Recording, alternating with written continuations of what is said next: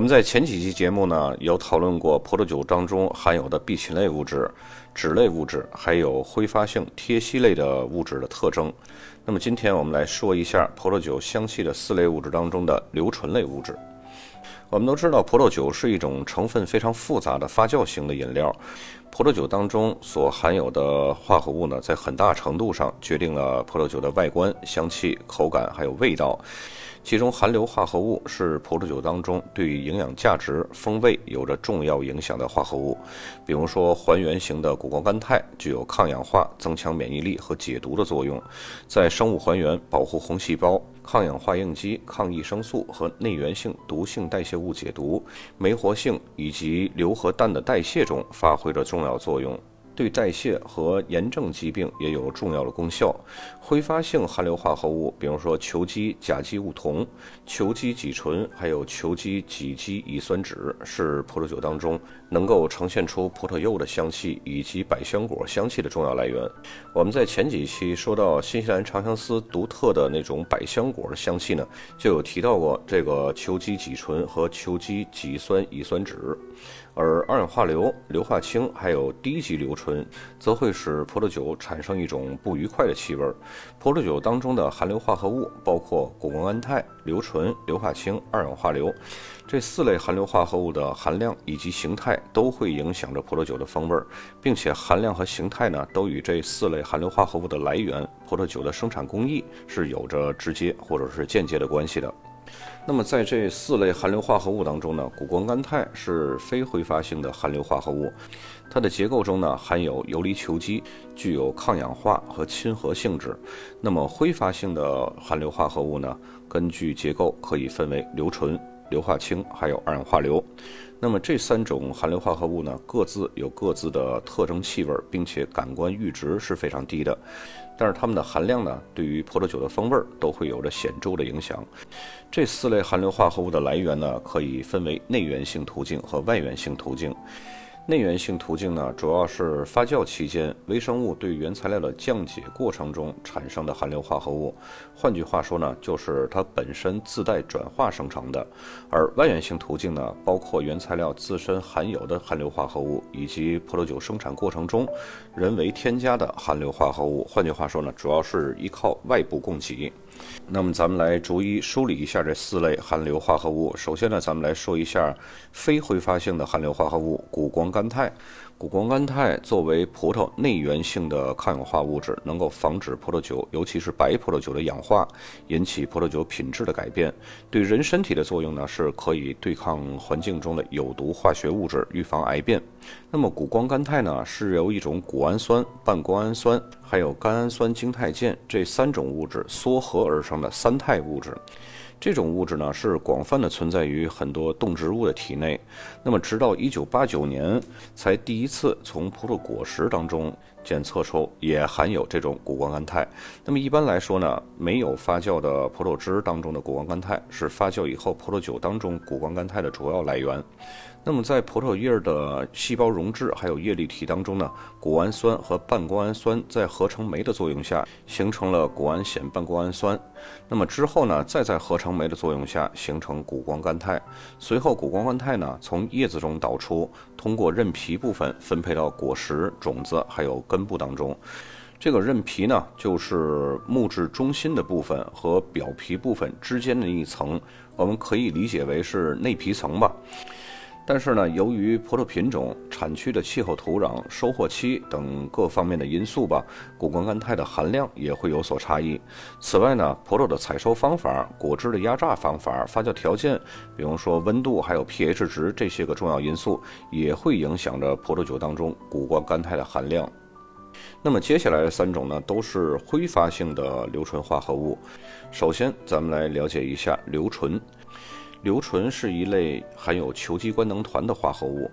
挥发性硫醇的感官阈值非常低，对于葡萄酒的风味有重要影响。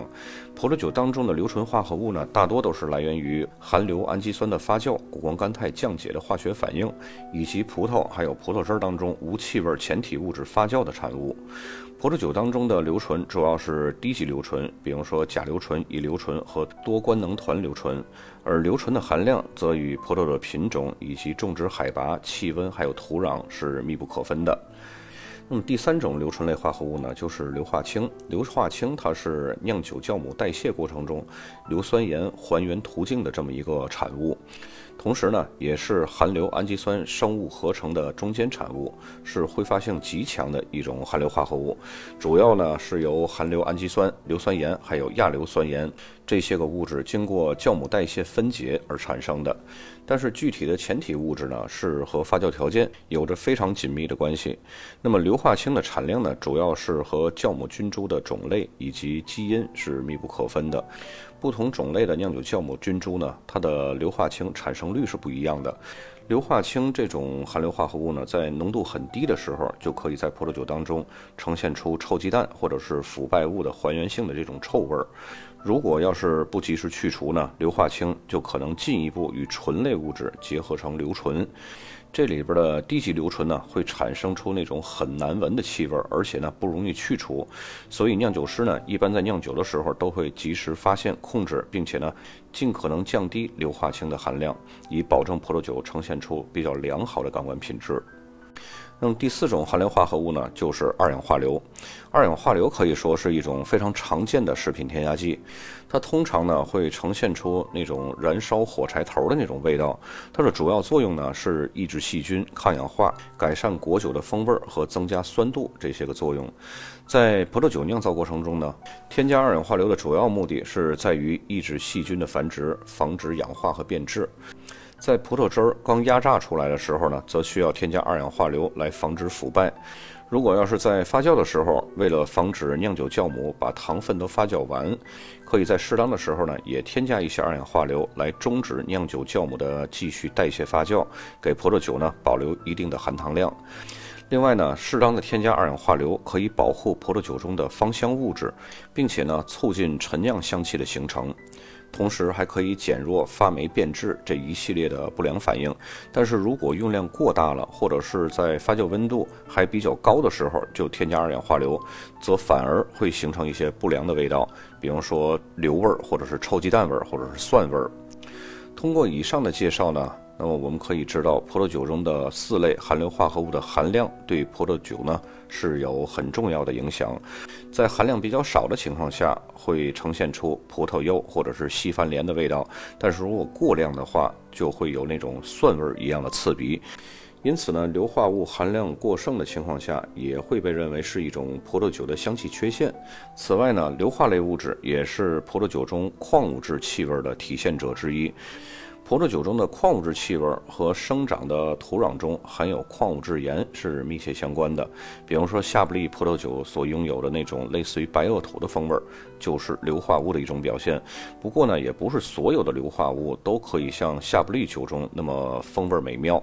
有时候呢也会呈现出这种湿羊毛的味道。因此呢，这也是被认为是一种葡萄酒缺陷香气的一种。一般能呈现出这种白垩土味道的矿物质气息呢，只有夏布利还有香槟这两个产区生产的葡萄酒，而比较新年份的红葡萄酒呢，则往往会伴有一种金属味儿。那么这种金属味儿，如果要是比较重的话，会生成一种铁锈味儿。